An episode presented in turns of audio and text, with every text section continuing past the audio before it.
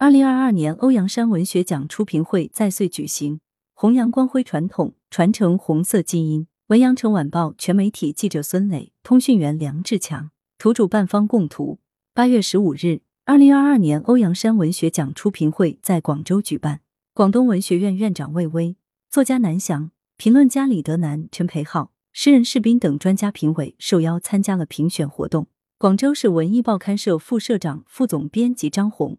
副社长陈崇正参加了会议。会议由张红副总编辑主持。陈崇正介绍了欧阳山文学奖设立的有关情况。他表示，欧阳山文学奖在原来举办了十多年的都市小说双年奖的基础上设立，其初衷是为了放大文学期刊的赋能效应，接续文脉，挖掘出更多优秀作家的好作品。据悉，欧阳山文学奖在设立之初得到了欧阳山家属的鼎力支持。欧阳山资料室主任欧阳山的大女儿欧阳黛娜发来信息，对欧阳山文学奖的成功设立表达了祝贺。感谢你们创立欧阳山文学奖的构想，这弘扬了中国现当代文学的光辉传统。鲁迅文学奖获得者作家魏巍代表评委发言，他认为欧阳山是广东文学的一座高山，一面旗帜。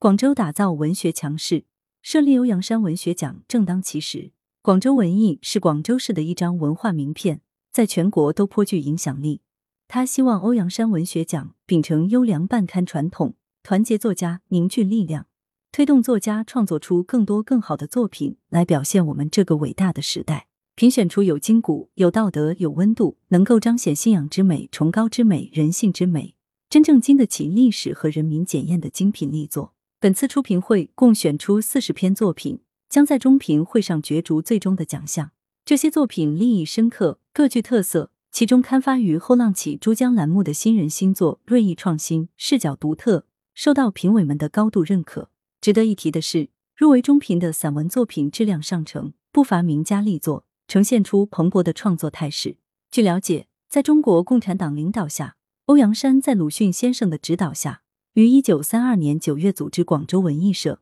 发起成立广州普罗作家联盟，创办广州最早的进步文学周刊《广州文艺》。二零二二年，广州文艺迎来创刊九十周年之际，广州市文艺报刊社组织设立欧阳山文学奖。作为广州文艺九十周年刊庆活动的一项重点工作，分中篇小说、短篇小说、诗歌、散文评论五大门类评奖，每个门类各设一个主奖、两个提名奖。此次评奖旨在传承广州文艺的红色基因，更续欧阳山的文学精神，彰显刊物的品牌特色，助推广州文学强势建设。来源：羊城晚报羊城派，责编：易之娜，校对：彭继业。